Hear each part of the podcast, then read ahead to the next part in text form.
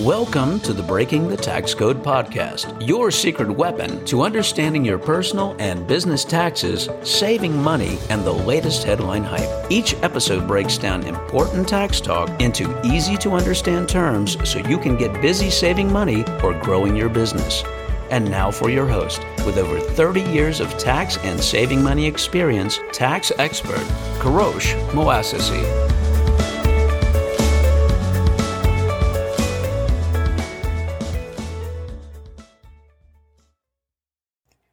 Welcome to one of the first of many podcasts from Breaking the Tax Code with Kurosh. This podcast was born out of the need to help you, the taxpayer, understand better the sometimes intimidating or daunting world of not only paying your taxes, but learning how to strategize for maximum impact. My co host is Kurosh, our in house tax expert, who's here to lead all of us to the light. Now, I have a confession here for everybody. I don't roll my tongue very well. Actually, I don't even roll it right at all. So I'm going to have Kurosh give you a lesson on how to actually pronounce his name beautifully. Thank you so much, Caroline. Uh, you actually pronounced it pretty good. It is Kurosh. So we don't need to roll the R or anything else. It's perfect as you said it. Excellent. So, before we dive too deep into your top tips for the upcoming tax season, Kurosh, I think our listeners need to know about your background and why you feel the need for us to even have these conversations. Absolutely. Well, I've been actually doing business tax consulting and dealing with tax compliance for over 30 years there is a lot of confusion and misconception and bad information out there. So I'm here very excited to provide as much as I can in regards to tax information for the upcoming tax season. This is so needed you know, whenever you say taxes, you see the hair on people's necks just go up. You see the tension. So this is exactly why we're here. And I'm just so excited for everybody to get this information. So Kurosh, it is your turn now. Take the reins and then let's jump right into your first tax tip. What is the biggest tax tip a taxpayer really needs to know right now? It's be, it's January. We're heading into 2023. What do people need to know? Organization, organization, and organization. I know everybody tries to procrastinate and not file their taxes on time, or they try to push it as far as they can.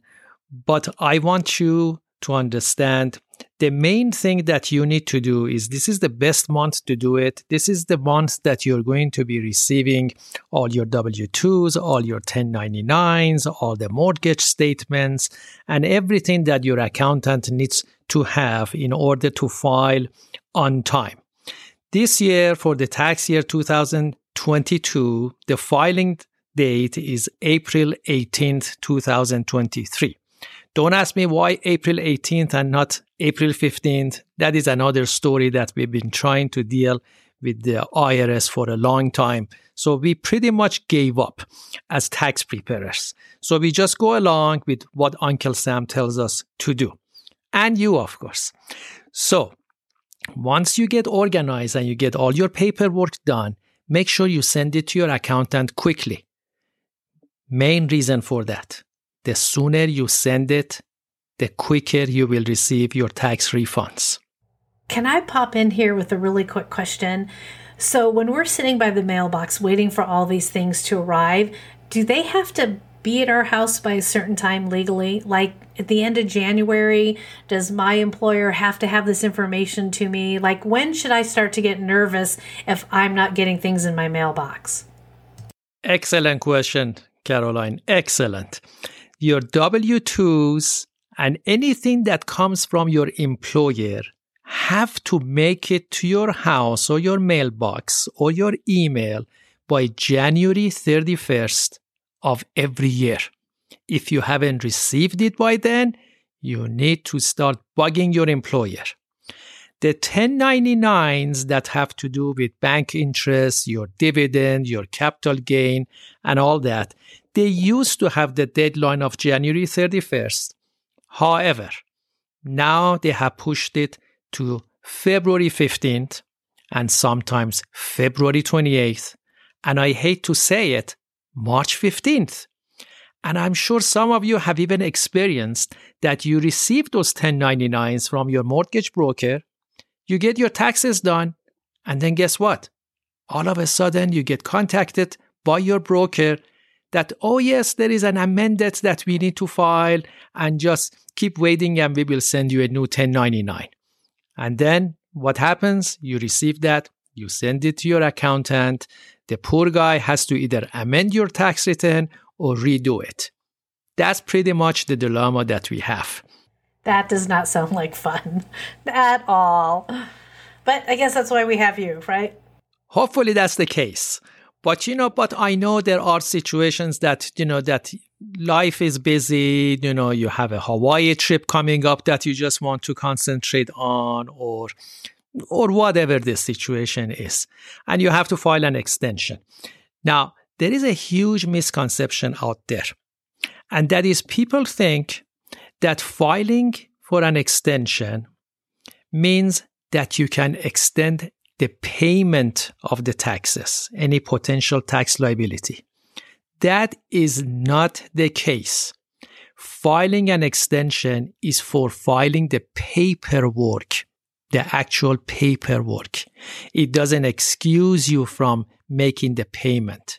So what your accountant has to do has to some sort of guesstimate as what your potential tax liability is and then send you send the payment to the IRS or the state for what he or she thinks your tax liability is going to be.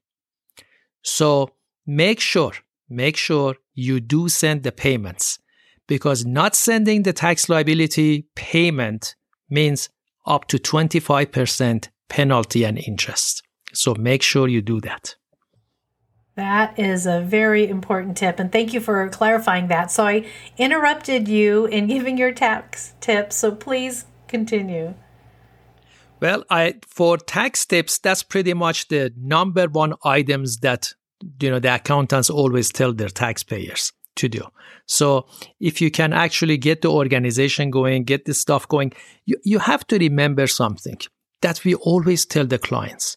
If you are due a tax refund, why would you want the government to hold on to that refund, to hold on to your hard earned money ta- interest free? Why would you want to do that? If you end up owing taxes, they certainly will charge you interest. So, why do you want to extend the same courtesy to the government? Just think about that. That's an excellent point. If I have money coming to me, I should want to get in there right away. Why should I wait till April or May or whenever the taxes come in? Absolutely. Absolutely. Or I should say tax refund. I gotta get gotta get specific here. And and actually on that note too. So let's say I get my taxes filed in February or March. When would I expect a return? Well, if you have a refund coming, the sooner you file it, the sooner you receive your tax refund. We always recommend, obviously, electronic filing because by electronically filing, the human error is much less rather than sending it the old fashioned way and just mailing the tax return. But one of the things we always also tell our taxpayers is make sure if you have a refund coming, you provide your accountant and the IRS with your bank information so that money can come to you as a direct deposit. And there is two reasons for that. One reason is that direct deposit on average is three weeks quicker than sending you the actual check. The second reason is that there's been a lot of mail theft. So when people expect that this is the time that people are potentially going to receive refund checks from the government, so what do they do? They drive on the streets, open mailboxes, take out the check that you've received from the IRS, and go to one of these places that they cash the checks pretty much without any fa- any IDs or a fake ID will do, and they just take your money. And if that check is cashed and your refund has not reached to you, and you will contact the IRS stating that you haven't received your refund, it would take a minimum, a minimum of one year for the IRS to investigate and send you a replacement check. Whoa. A minimum one year. That is not okay. Boy, if that isn't a big reason and an excellent tip of why you want to do direct deposit, I don't know what could be. That's that's true, Caroline. People also are under the con- misconception that I don't want to provide the IRS with my bank information. The IRS doesn't need to have my bank information, so I'm not going to provide that on my tax return. Well, guess what? The 1099 that you receive from the bank or from your brokerage firm, they have every piece of information you can imagine. No secrets. No None. secrets. No secrets here. So now, can I throw out a question to you about a headline I just saw the other day when I was scrolling through my phone? The headline read New tax brackets and other IRS changes can boost paychecks and lower taxes. So, can you help me understand, actually, help everybody here understand what does that mean? Great question, Caroline. I've actually been asked by my clients few times this week as what the heck does this thing mean? Does it mean I pay less? Does it mean I pay more? You know, we have seven tax brackets. I'm not going to get into the detail of what these tax brackets are. They are, they are quite complicated and uh, there is no time for that. I'm going to give you instead an example, a simple example. Let's say that you're a single person and you made $170,000. In 2022, you would have paid 32% tax on that 170,000. Now, the same person as a single taxpayer pays 32% on $182,000 of income. So what does that mean? It means that they increase the threshold of the income. So in brief, it means that you pay less tax in general. So you can make more money and pay less tax. That's what that means. Now, the reason the IRS and the media and all that put this whole situation, this information out there that we have new tax brackets, everybody needs to be aware of it, and do this, do. But they don't really tell you what you as the taxpayer need to do.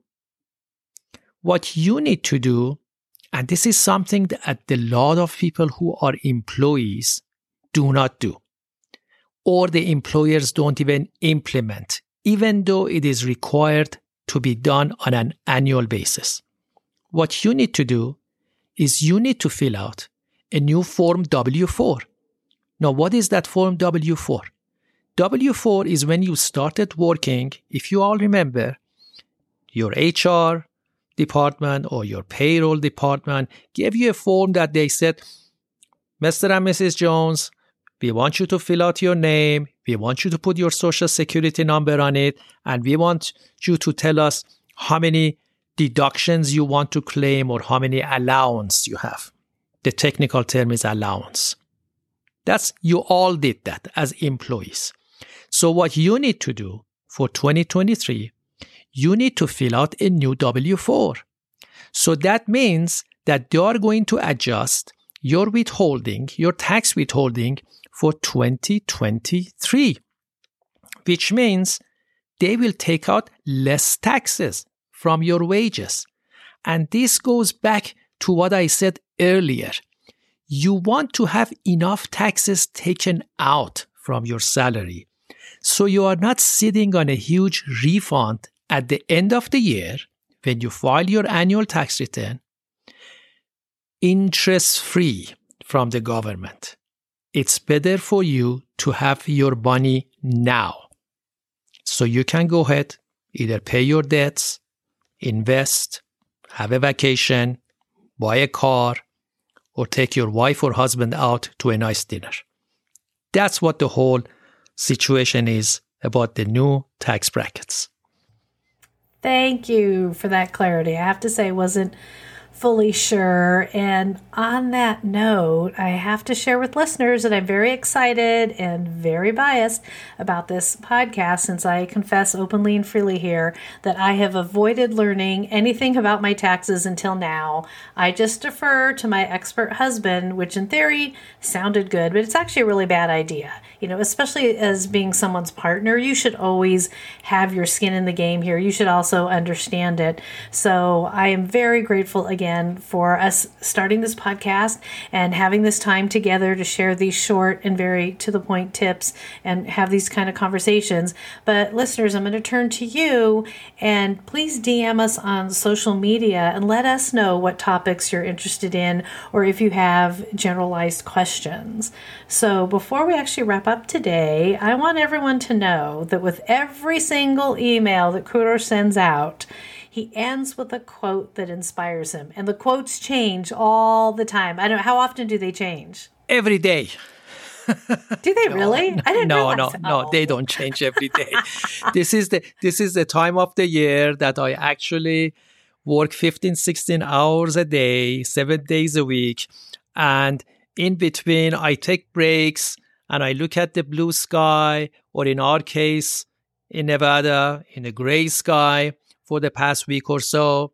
And just to get inspired, I search for quotes and I think, what is going to inspire me and my clients so I can make their day and I actually put a smile on my own face. So I'll try to do those things as much as possible. Nice. I really like that. Lots of positivity. So, as we end our time together today, what quote or thought do you want to leave us with? Thank you, Caroline. Actually, this is something that is very personal to me. And this is from a 12th century uh, Persian poet and philosopher named Shams. He once said, Intellect takes you to the door, but it doesn't take you into the house. So, what that means to me personally is that you can be the most intelligent person on this planet, but there are times that you actually have to go out and seek professional advice, professional consulting in an area that you do not feel comfortable with. I want you to know something. Albert Einstein never did his own taxes. He found tax code to be the most complicated thing on the planet. And he hired a tax consultant to do his taxes. And hopefully, he received a big tax refund for being intelligent enough and use his intellect to hire a tax consultant. What a wonderful quote and a wonderful thought to end this podcast. We look forward to being with everybody again soon, answering tax questions, busting down myths, and just making the world tax better. So until then, we hope everyone stays healthy and happy. Thank you, Caroline. I look forward to our next podcast.